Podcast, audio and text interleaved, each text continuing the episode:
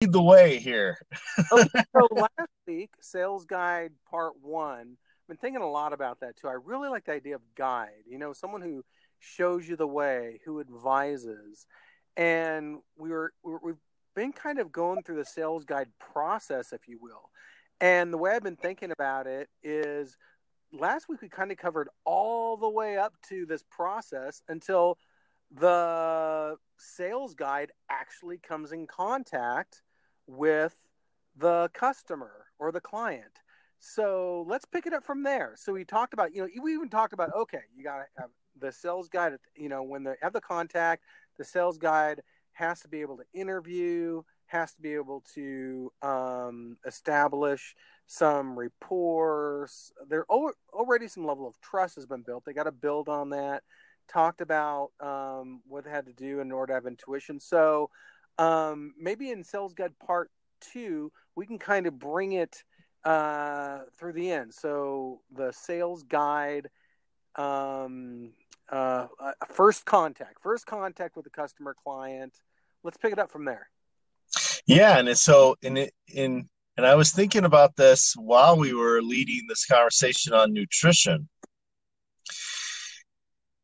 It starts with how you feel about yourself because every sales coach or motivational speaker that you know has has been on a stage has it's in some way insinuated that sales is the transfer of passion from one person to the next.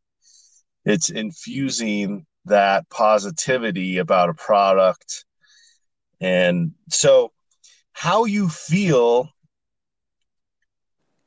is what makes you how you feel in general is what makes you a great salesperson. Your energy your level of energy your ambition your desire to succeed to convince to your belief in your product the passion you have for what you're selling your belief in yourself as a person. If you're honestly if you're a depressed person you may not want to be a sales guide because you are creating an impression whether you realize it or not you're determining how that person on the other end of the phone or if you're sitting across the table in a one-on-one sales call you are determining how that person feels about you by how you feel and by how you feel about yourself as a person. Confidence is contagious insecurity is also contagious if someone walks in a room and they they've you know they've got some deep deep rooted insecurities they have you know social issues they make other people feel uncomfortable and in sales, that is your worst enemy. So that's why a lot of, of great salespeople start in customer service because they've learned how to be so kind on the phone.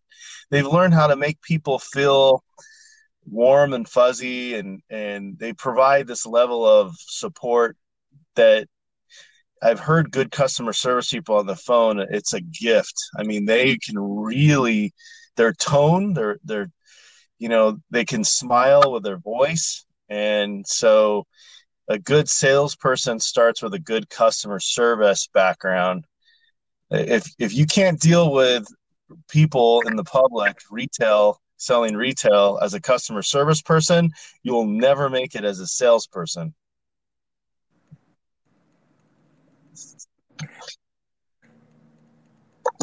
completely with everything. And in fact, um, you know, I think that has to do with life, whether you're successful or not. Really, right?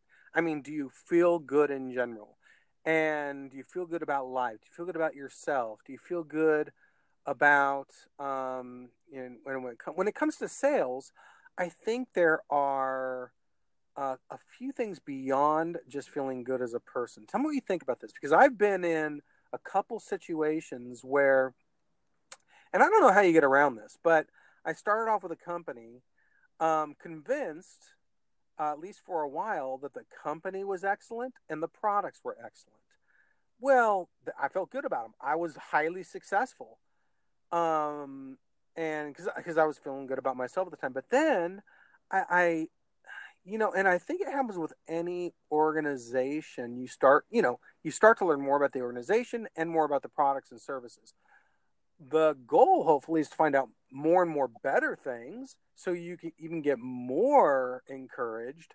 But I've had experiences where the leadership and the culture and the products and or services are subpar less than what i feel good about and so um and and so i you know there's all kinds of people all kinds of all, all types of salespeople and one of the things that sale i know there's a lot of salespeople in that type of position. I think that's one of the reasons why salespeople move around so much is they're excited to think okay here's the place. And then they're like oh this is no this this culture is not good. The leadership or just maybe my boss isn't good to work with or for or the products and services aren't what they expected. So they have to kind of hop to another thing that they can at least believe in for a while um, but so if if i think there's two things either one the salesperson and i think this happens a lot too is the salesperson then just falls into the illusion. They just say, okay, well, I, I just want to believe it's good, and I'm going to drink all the Kool Aid no matter what. No matter what the customers are saying, no matter what the reality is, oh, this is the best thing since sliced bread. Oh, this is a great situation. And you just know, I mean, at least you think, boy, you you have to be deceiving yourself, um, and that's the only. Or you or you don't really believe that, but you're keeping up appearances because you want to keep your job and you want to keep on selling and guard guard yourself against completely destroying your own conscience. But so when salespeople find them in that type, some themselves in that type of position where maybe they were excited and felt good about a company or product, no longer, what what do you, do you have advice? Well, I like reverse engineering things. So if you take a cell phone from 20 years ago and you give that to someone in today's world and you tell them to sell it,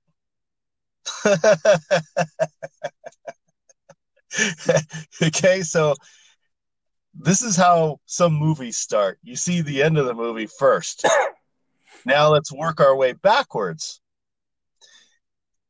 every product has an evolution if if it's succeeding if it doesn't succeed it doesn't evolve and it dies so salesmen or sales guides and a product is a marriage now every product has weaknesses and the longer you sell a product the more weaknesses you're going going to discover so as the saying goes ignorance is bliss some of the best sales guys are the new guys in times because they don't know all the weaknesses. And every product has weaknesses. So this isn't really like this diss on anybody in particular. Every product out there has weaknesses. Do you focus on those weaknesses or do you focus on what's good? I mean, it's like relationships. Everything in sales relates to a relationship. When you're out on a date, you know, the longer you stare at this woman you're sitting across the table from, the more you might have this tendency, if you're a critical person, to notice every blemish.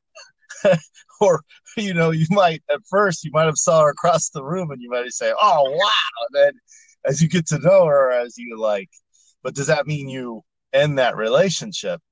Well, yes and no sometimes. You you when you're in when you're selling a product, you have it's like that relationship you're always going to know the flaws as as you grow. The better the salesperson you are, the more you're going to be aware of the weaknesses of that product. But do you focus on that, or do you divorce your your company and go somewhere else? And sometimes divorce is necessary, you know, in that regard. You if your company's not innovating and somebody else is, you might leave your job and go work for them instead because you it's like a bad relationship you might say ah man this isn't going anywhere and i could go work for this other company and make far more sales because their product is innovating faster than the one i'm selling now so i'm just going to go So you've got to have a certain amount of grace because every product has its weaknesses. And so what you want to do is you don't want to fool yourself entirely, but it's just like in a relationship. You don't want to focus on just the negative aspects of a product. You want to focus on in a, in a healthy relationship, the where the grace and the mercy comes from is you focus on the positive aspects of that relationship. And it works the same with a product you're selling. I think the key there, I think you're right. Um, for me, the key that stood out is innovation. The times where I've really kind of started to get fed up with um, two specific companies um, was when uh, the salespeople um, or just employees they would say, "Here's here are the problems that we're hearing, and here's this," and there was, and it not only um, it not only wasn't appreciated, um, it not only wasn't accepted and like, okay, hey, let's work to make this better, and it wasn't appreciated, but it was almost frowned upon. Like, why are you bringing negative stuff to the company? It's like, well, if you want to get better, you got to listen to people. and you've got to listen especially to the customer if you want a better product and if you want to have a better company you got to listen to the employees and so I, I think you're right and i think as long as i think a good company isn't a perfect company but a good company and and a good product even though it has weaknesses is one that is innovative and it is willing to change and grow i think that is the key word that you said in that whole statement that motivates salespeople. Innovation motivates salespeople. And the most innovative companies go beyond listening to the customer and they go beyond listening to the sales rep. They they go beyond everything and they find something it's almost like prophetic. They they find a need that no one even knew existed. It's kind of like bottled water when it first came out, tap water was just fine. No one was complaining. But you know, you when you innovate beyond the customer's expectation and beyond your salesperson's level of creativity, when you go beyond that and you create something that's prophetic, it, it could create a, sales team that is mind blowing because now you've just handed them the golden ticket. You've given them something that they didn't even they would have never even thought of. You've given a you've given the customer something that they didn't even know they needed. And now you're you're laying it on the table and they're you know, it's like Tesla. You know how hard it is to start a new car company? They fail constantly it's to the point where people won't even they, the ideas on new vehicles die before they even start. You don't see new car companies popping up every day because it is one of the hardest things to get into selling cars. There is so much detail so many parts so much that ha- so much that has to come together to make a successful car brand which is why you know tesla has blown my mind because they're not only surviving they're thriving and what I mean, about SpaceX? They beat all the odds, and SpaceX too. Amazing. They, yeah, they lowered the cost of of creating rockets and sending them into space. It, it was an embarrassment to companies like you know Boeing and Lockheed Martin, you know, to the point where they ended up partnering with them. Um, because they couldn't win. So if you can't beat them, join them. And it was one of the things where eh, people said, "Oh, it can't be done," um, and then Musk was like, "Yes, it can." it just it hasn't been done, but it can be. And like Peter Diamandis says, um, he said, um, every great idea people think it's crazy the day before it's actually done. And usually the people that are behind those passions are a little bit crazy. So, I mean, you see, you see Elon Musk taking hits off, you know, a blunt on, you know, the Rogan experience. yeah, and you think to yourself, huh? Really? That's him? but you know what? I saw. Did you watch that? I did. That was you know, I, I thought it was very Elon Muskish. like taking it as like a scientific approach almost. He's like, hmm, let me see here. He smelled it, looked at it, took a puff off it, like was analyzing how he felt, what it smelled like. I was like, oh, he's like, this is not like, oh, let me just take a drag and, see, you know, get high and feel good. He like, I mean, it was very, very coordinated and analytical. I was like, I, I, I mean, that's the difference between religion and spirituality. Religion is this is how you do things. Here's all the rules, and you got to go by the book. And Eastern spirituality is you're an experience. That's who you are.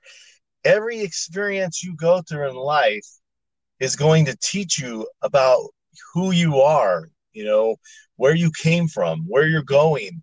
It, it's an experience. And the most creative businessmen they look at business that way. It's an experience. I'm going to try it. I'm going to experiment. I'm not going to listen to anybody because there's always going to be someone telling you it's impossible always. And if, and just because half the people out there think it's impossible you know if 30% of the people well, i mean where are you going to draw the line? What if 20% of people say it's possible, are you going to say, okay, well, 80% say it's impossible, so forget it. I'm not going to do it. Yeah. You know, and in sales, that's the 80 20 rule. The, the 20% that are succeeding are the, the, the other 80% are accusing the, the successful 20% of either cheating or they're doing the impossible and that's really hard and it's rare to find somebody that good and they have all these reasons why the 20% out there are doing so well and it has nothing to do with the 20% just being honest hard honest hardworking creative positive salespeople. You know that's that's all the things you have to deal with with sales teams is you, you know the best guys on the sales team are always going to be ridiculed by the rest. They're going to be accused of cheating or finding loopholes or it, it is a it's a phenomenon that happens everywhere on sales teams all over the world. I think that you know as you were saying that i agree. The 80-20 the pareto principle it, it goes into every area of life. It's interesting in some in some things i've seen um, it's kind of like 90 10, but it's always like 80 20, 90 10 in almost anything in life. Um, uh, by the way, I just learned something of the Fibonacci sequence. I don't want to talk about here, but very interesting. You should look it up.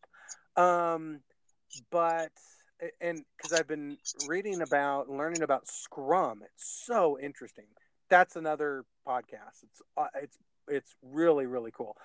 But um, but yeah, you know, I was thinking about the that, and I think that because salespeople especially, um, seems like the really really good ones they make it look easy. But i was thinking of but they always do the things that you need to do.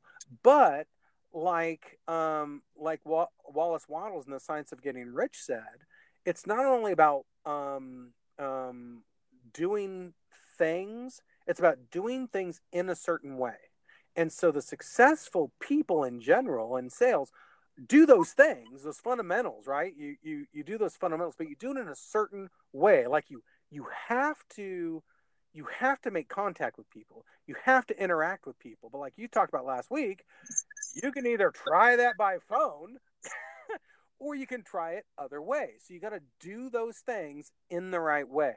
And I think if you do things in the right way, those things become easier. But that brings me back to so the sales guide has the first encounter with a customer client. He or she already has great intuition. He or she he or she already knows how to build a rapport, establish trust, interview, is confident, feels good. So what else? We're at first contact. All those things have been preliminary, has all those things in place. First contact with the customer. Anything else that person needs to have other than all of these wonderful things? Well, I mean, from there. If, if you think people are gullible, you become a fool.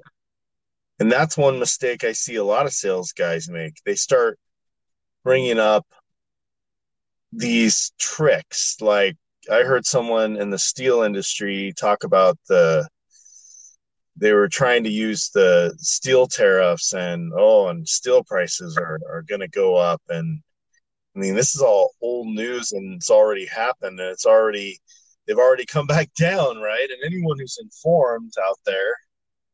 So if you if you're assuming that somebody's ill informed or they're not informed and you decide that you're going to try to use some manipul- manipulative tactic like you know the threat of price increases or something and they they're informed they're you're going to become the fool in that sales call. And so oftentimes i i learn what not to do that it's because life is more about what you what what you're not supposed to do. You're not supposed to assume somebody is going to fall for a trick and desperation is a salesperson's worst enemy. So if you're trying to sell a product out of desperation, and you're going to naturally resort to ill means to close a sale and it, it's sabotage it, it's like the snowball effect you're you're you're drowning and you're trying to gasp for air and your your gasps are all the manipulation that comes out in your sales approach and it gets worse and worse until you're gone. And I've been watching a guy do that, and I'm thinking, whoa, you're, you know, if his his job is on the line and he's, you know, feeling threatened and, and you can tell in the way he's selling. Okay, so um, don't think people are gullible. Assume that they're informed and don't be desperate. Be calm. Take some fish oil. And, uh, and okay, so go ahead. What else? And the other thing is competition.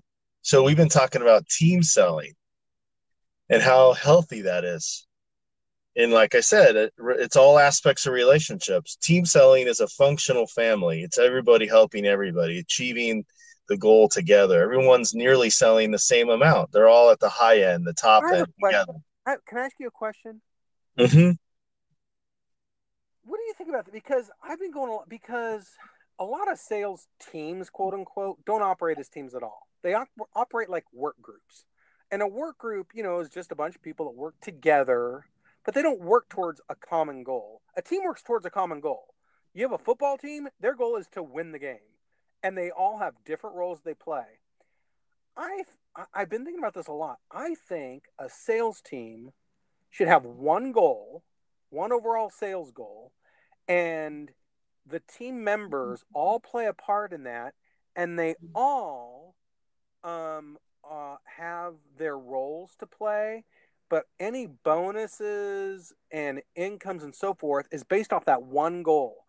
And if that's the case, everybody is moving towards in that same direction. What do you think about that? Yeah, because when you feel like someone has your back, you're going to perform better, you're going to work harder. So if I'm on my lunch break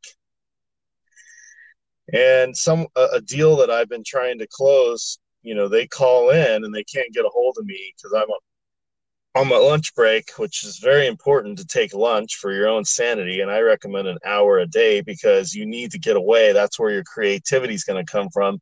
Because while you're sitting there eating your sandwich, you're going to think, oh man, I forgot to tell that customer this. And, and I bet you when I call him back and let him know he's going to buy, because it's just everything becomes more clear when you when you give your brain some space. I mean it's like laying in bed i'll think of things that you know taking a, a break every day keeps you you healthy and creative and but but if you're on on that break and your customer calls you have there's two options. Team selling is knowing that if they go around your your cell phone number and they call the office and another sales guy takes that call and they see that you have been working on that in the database first of all they're going to take the call even though they know you're working on it they're going to know that it's your lead but they're they're not going to care because you're team selling and they're going to want to talk to that guy and assist them close the deal, even take the guy's money and be done with it.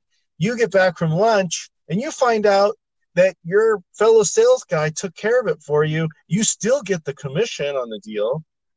And maybe the same thing happens the next day in reverse. Maybe the other guy's at lunch and you take a deal. And so suddenly you're all like loving on each other. I mean, that's a healthy, functional family. That's everyone looking out for each other.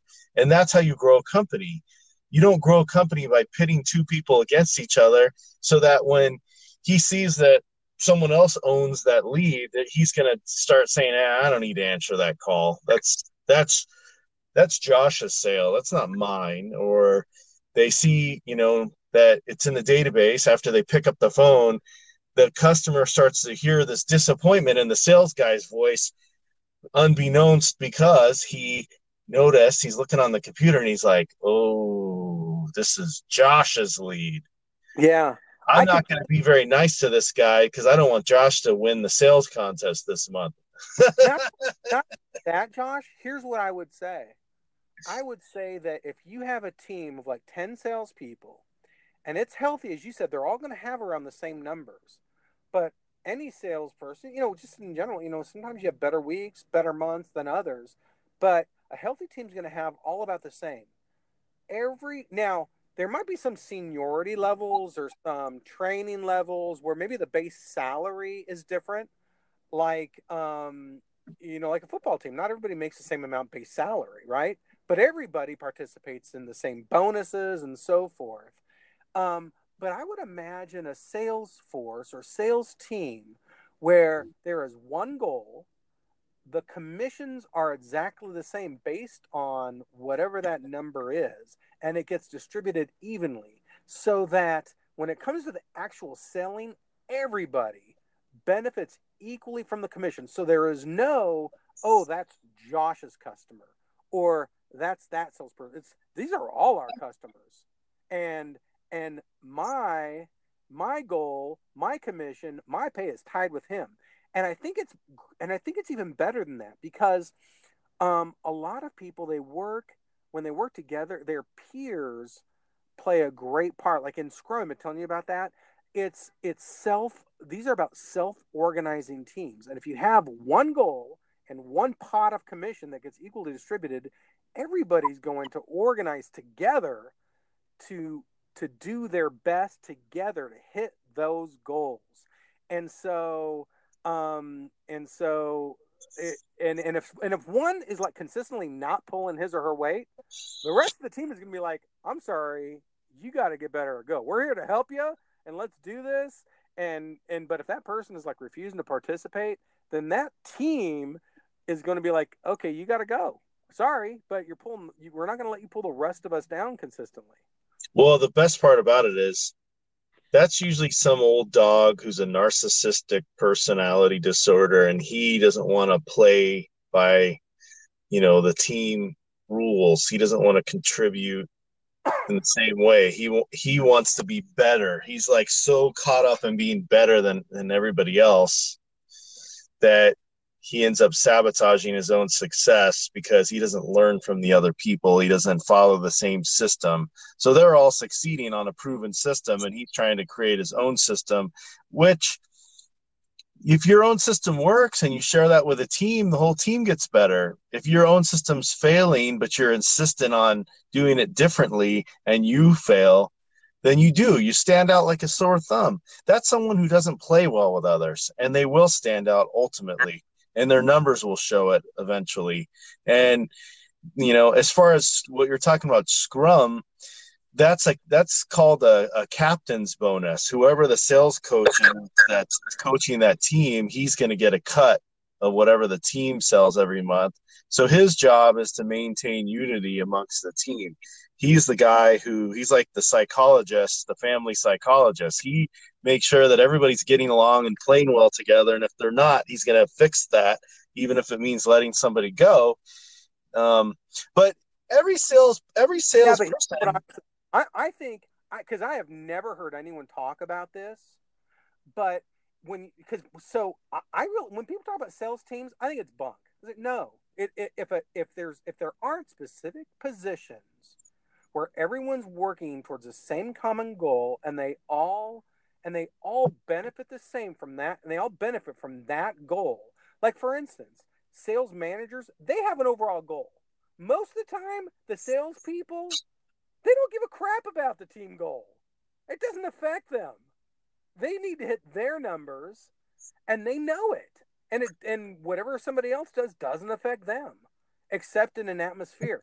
I mean, I have not heard of a sales team, but I think, I do think that if there's a true sales team that operates off that one goal together, and they all benefit in that same way, and they all want to pitch in these different roles and really help with each other's strengths and weaknesses, people, people, if you know, people usually play according to the rules of the game somewhat. And so if you set the rules of the game up where you have the captain's bonus and then you have the individual commissions and that sets it up for competition. But if everybody's on the same page and everybody has the same goal and everyone's going to benefit from the same goal, they're going to want to help each other. They're going to do it more and they're going to function as a team.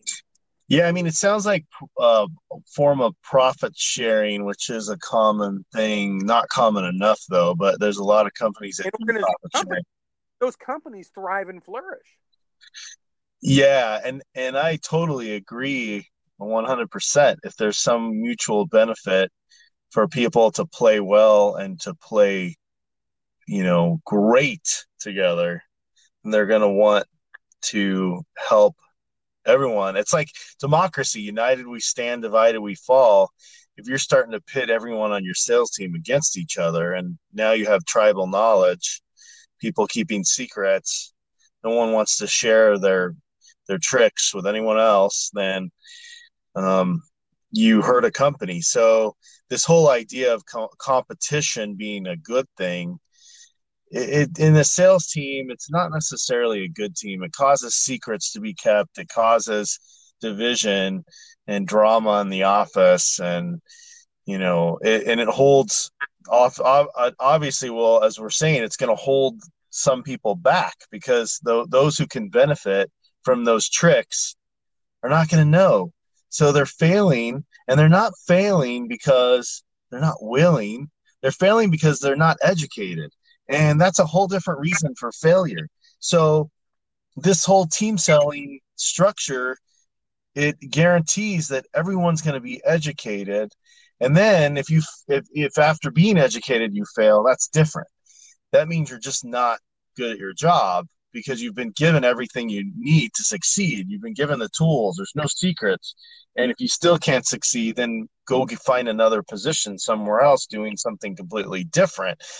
Um, so I I totally agree, um, hundred percent. And um, but yeah, I mean, united we stand, divided we fall. It works the same way with nations as it does with sales teams. We all have to work together to grow.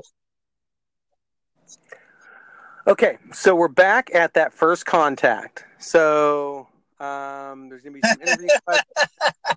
Got to have confidence. Um, other people will have your back to take that first contact if needed, or or um, develop. So, so how, how, do we move forward? This is only first contact. You're interviewing, you're establishing trust. Where are we going from here? So, we're building. We're building the morale. We're building the team atmosphere. We're building. What happens on the that foundation? And then, guess what? When the phone rings in an environment like that, now that we've built the foundation, the team selling, the morale, the positive atmosphere that everybody wins together. When that phone rings, it's totally different. When when an email comes in or a text comes in or a chat comes in, now you've got the right spirit. Now you're starting with positivity. Now you've got this I can't wait to help you. We're all going to win together. So I'm going to help this this customer. So now you're going to dig in and you're going to you're going to listen. That's the, one of the keys. There's so many salespeople that don't listen. They they have their pitch and they drop it, and then they don't care about what the customer needs. They don't care about solving problems. They just think they're going to move on to the next call, and that is toxic. So the team selling slows everyone down. They're not so aggressive to compete against each other. They the success becomes for far more important than getting into that whole it's a numbers game, right? Numbers game says I'm going to take as many calls as I can and do a half-ass job because I know I could be half-ass and take 200 calls and I'm going to sell, you know, $20,000 every 200 calls I take if I can just take 200 calls, that's all it's about. It's a numbers game, right? That's that's the toxic approach. The, the team selling approach slows everybody down. They're they're happy to answer the phone. They take their time. They listen. They build a relationship. They analyze issues that they can resolve, and they overcome challenges. And in doing so, they they transfer the passion. They get the money, and they close the deal.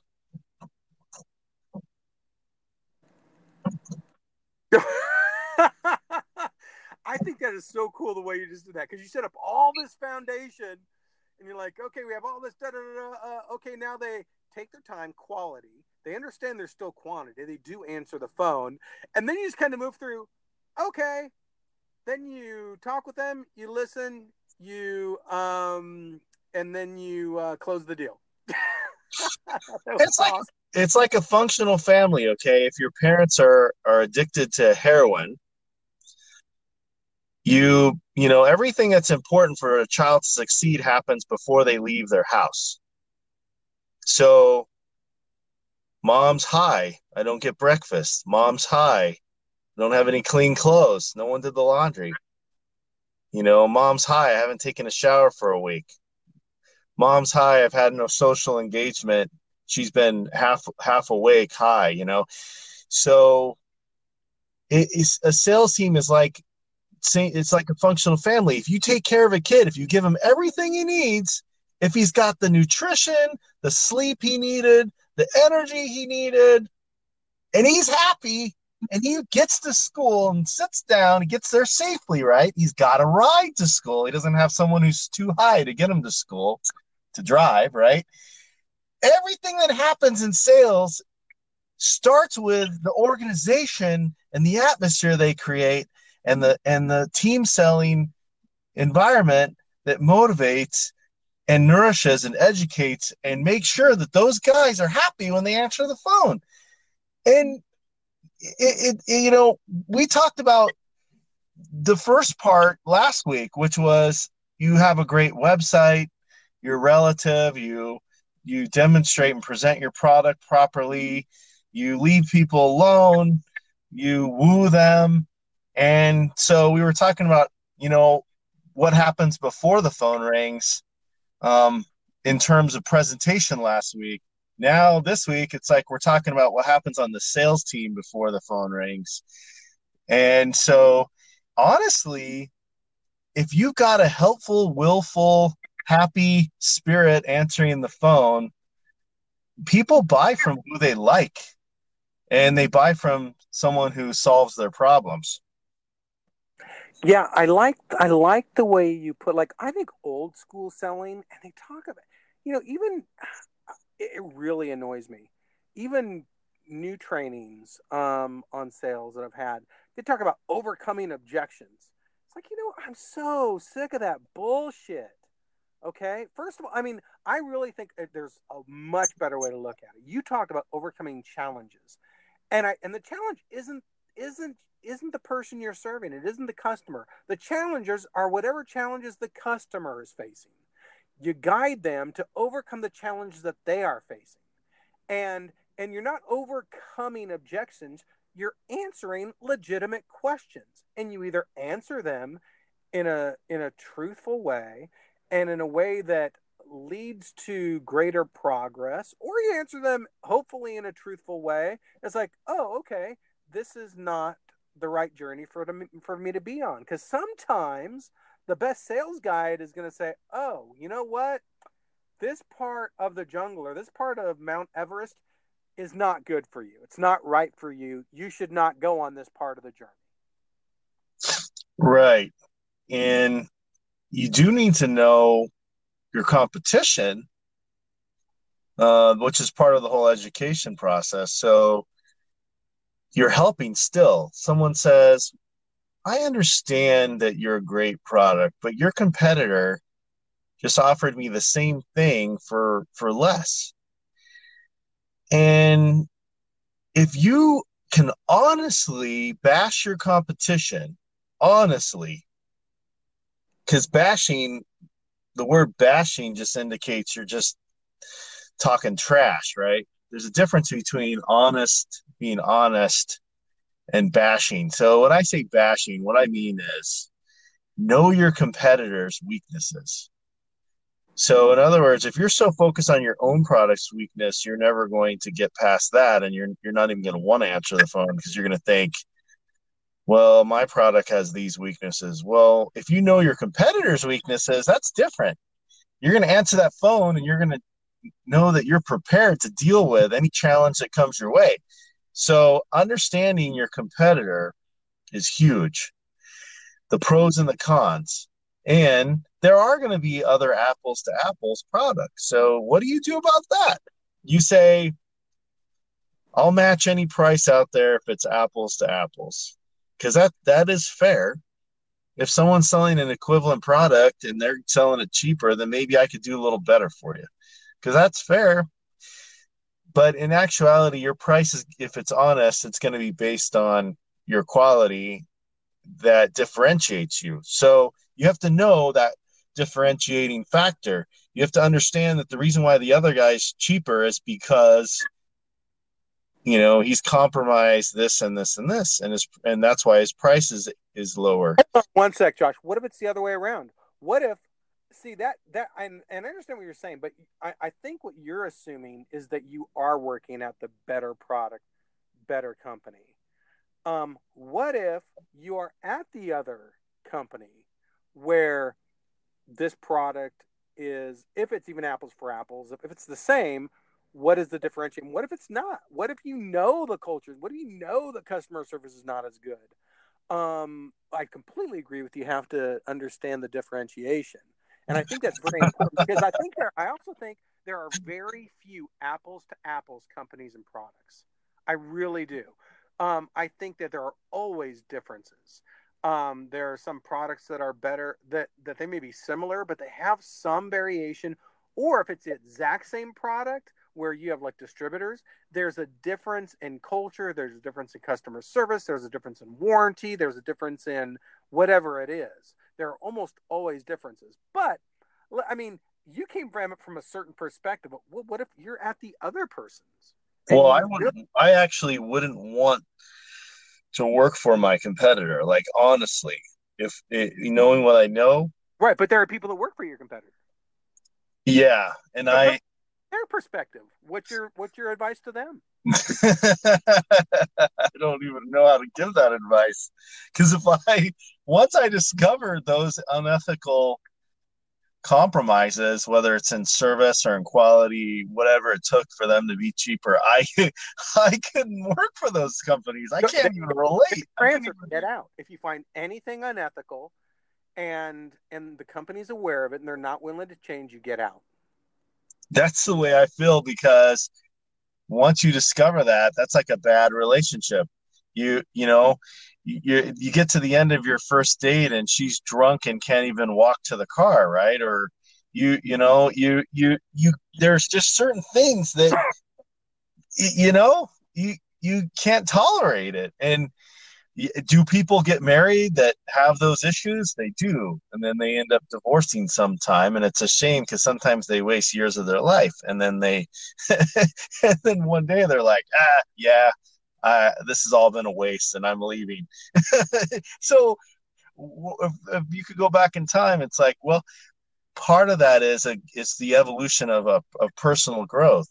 You might work for some company that's all about competition and cutthroat and being, you know, cheap, the cheapest guy in the block, and they might not have team selling, and it might be, and you might tolerate that, but that says more about you as a person it's like when somebody comes to you with a whole bunch of insults and they they're they're just rude to you. It says more about them. If you're willing to work for a company like that and and if and the longer you're willing to stay with that company the more it says about you. You shouldn't be criticizing that company. It's like a, a bad relationship. Everyone's like leave leave. All your friends are saying leave. Why are you there? Why do you put up with it? Blah blah blah you know? And maybe one day it's your idea and you say oh yeah this is unhealthy. And then everyone's like duh. We've been telling you that for years. And and you know it says more about the person. That's why i laugh when i hear someone for you know two three years in a row complaining about how much they hate their job. That says more about them for staying at that job. I don't blame their company. I blame them. I think what you're saying is like i mean because it can completely happen where because most of the time you don't really know where you're getting into when you go to work for a company. You know what they tell you you know kind of the the shallow facets. Like it, like a lake. You kind of have an idea about how deep it might be. You kind of have an idea about what might be in there, but until you jump in, you just don't know, and you have to swim around a while and go deep and explore. Um, eventually, you know, if you find out there are piranha in the river um, or the lake, uh, you know, you find out there are electric eels, you find out there are things that are not good, then you get out. But but if you find that stuff out and then you stay there, then that's your problem. Right. Um, but and and then then you have to deal with that. But let me ask you this just a little devil's advocate thing here, right? So, is it possible you're deceived and the people at your competitor are actually right? Honestly, even though I would never work for my competitor, I know my competitor so well that I could be super successful selling their product. I know every lie that they tell. I know every trick. I know what lures people into buying their products. I've heard every story. And I and and so I could be super successful selling for my competitor. So here's something that I just want to put. The reason I asked you that was for a specific reason, is because there are some salespeople that just drink the Kool Aid. Other people or the company says, "We're better." Oh yeah, we're better. And and they don't even they don't even do any homework. They don't do due diligence. They don't really do the work of really understanding their competitor. And you can have a competitor that's great. Even that's important, right? Because you have two great companies, you do your research. Like, you know what? That that company's great. They do this well. They do that well. And and in that scenario, I think it's good to be honest. But as long as you're like, hey, we do this well, we do this better. Here's where we really shine. But I think the difference is you have really done your homework probably in as unbiased a way as possible, not just listening to what maybe the company has told you. Well, and and here's the funny thing. You you brought up a term that I'd never heard, which might show my uh, lack of reading. Uh, but you brought up a term. You're like intrapreneurial or intrapreneurial spirit, and I was I had to go after you said it. I had to go look it up because I thought did he say that wrong? Was he was he like, you know, uh, mispronouncing something? And I, I looked it up and I said, no, he wasn't. Oh my goodness! And I, so here's the funny thing: you could go into a company, break the rules, succeed in your own entrepreneurial spirit, and completely transform the culture of that company. And that's something that you know, they say, well, when you get married, you shouldn't get married, you know, believing that you could change that person. You know, you should accept them. You married them, so you should accept them and don't believe you could change a person. Well, everybody changes and there's a way of changing where it's like team selling. You you change together you grow together you move forward together. And sometimes some a sales guy a good sales guy with a good entrepreneurial spirit could go into a company and he could trigger some kind of growth. They might not they might not like him they might not trust him they might not believe in what he's doing but as the numbers come in eventually their their mentality starts to shift if they don't fire that guy. And i know there's been times in the past where they have not liked I mean, I've had bosses at my company that did not like the way I did things. Well, here we are, you know, 14 years later. And they're like, shadow Josh, shadow him, or hire new guys and shadow him. oh my gosh, the idea in the first two years of working for this company of them saying that, no way. I was nothing. They were just like, make your calls and jump on a plane and fly here and fly there and do what we say and do it the way we say to do it. And and as time has gone on everything has evolved and it's all evolved together. The environment that we sell in has changed. The methods that we used have changed the people that we hire i mean everything the bosses that we put in place to to to, to run things everything has changed. So it, we've all grown together and and um, it was challenges initially. It was people who disagreed with, with each other that eventually came to a compromise on things and i don't always win. And sometimes you know i've i've worked for two companies in the last 19 years i've had two jobs. And so if you think there hasn't been things that i've disagreed with there there's been plenty of things and i have just stayed. I've sucked it up and i said i'm going to respect my leadership and i'm just going to let them learn. And sometimes i was even wrong unbelievably. I mean it's okay to be wrong. And that's something that even I had to learn. It used to be hard for me to be wrong. But now, as I get older, it's become easier. It's the humility that comes with age. You realize that you don't know everything. And that sometimes people, even though their ideas seem crazy, they actually are very intelligent. They see something that you don't see and they've identified, they've used the prophetic, innovative approach and they've seen something that no one else sees in the future and they've changed the company and succeeded as a result. Yeah, I think that's a really good idea of an entrepreneur. And and um, I do think, from my own experience, that when you're with a smaller startup or growing company, that those people are actually invaluable. And I think that's the way you become invaluable. I think it's harder for definitely because you know for those entrepreneurs out there that are like that, they want to see growth, they want to see change, they want to make a positive impact, they want to see growth in themselves and in the company.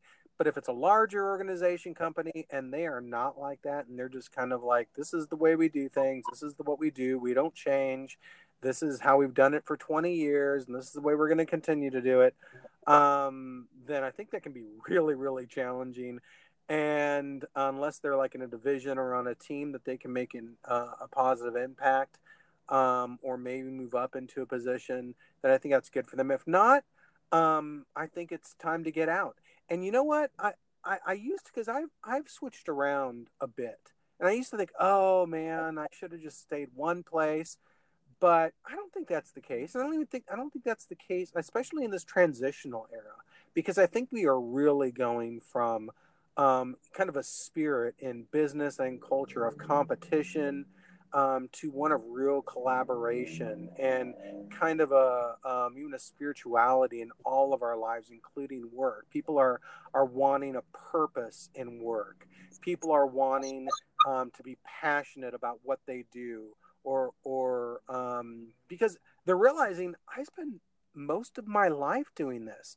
I don't want to spend my life doing something I don't want to do. And I don't want to be in an organization I don't believe in.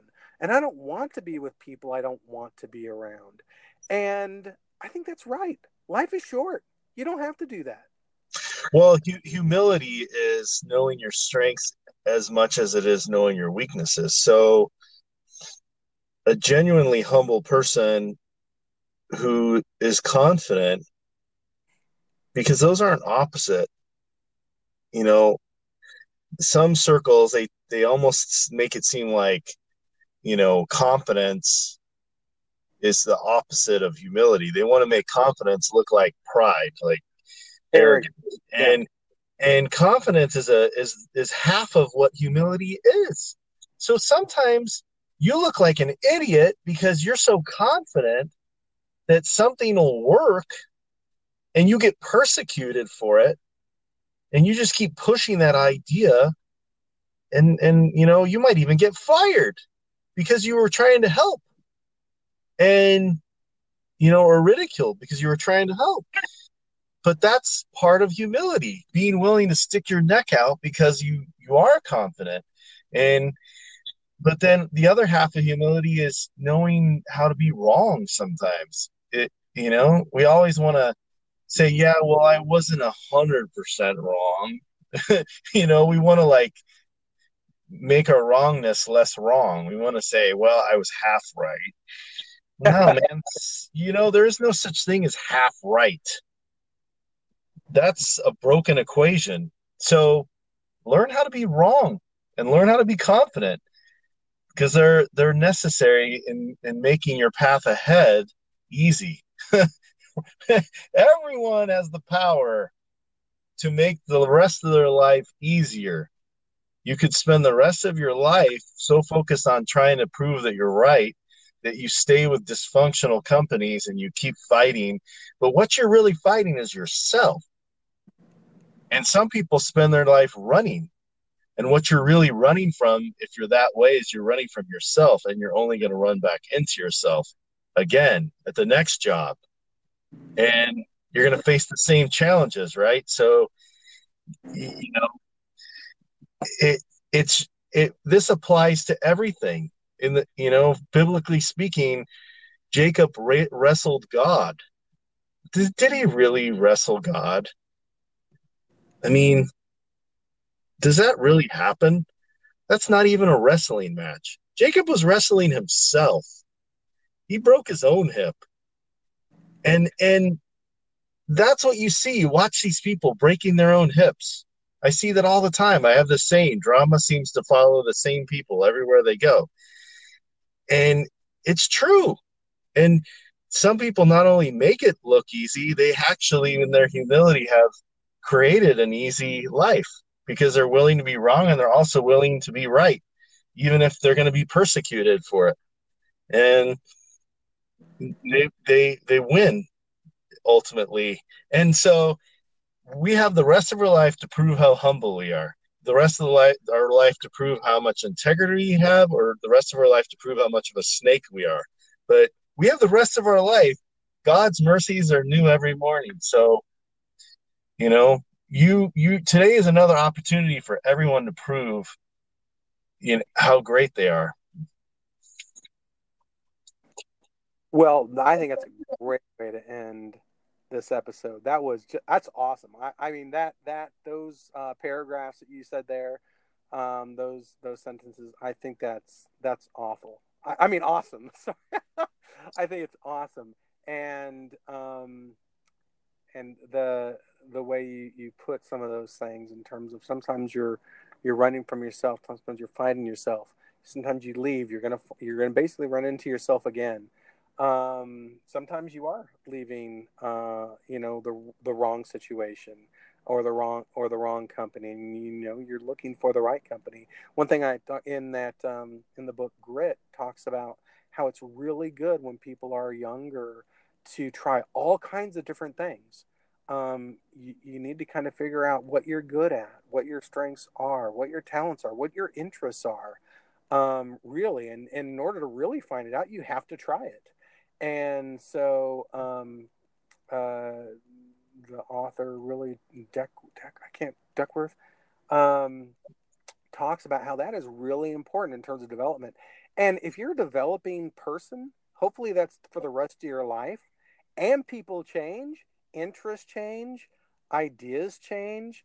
It's a continuing process, and sometimes staying at the staying at the um, same place is good. Sometimes movement is good. Sometimes it depends on the person and wh- whether they want more types of security or they want more adventure um, or what the opportunities are at an organization. I mean, if you're in an organization that's five people and they have one local office and all they do is sit on the phone and on computer all day, but you want to be out and about doing things or traveling, then that's not the place for you.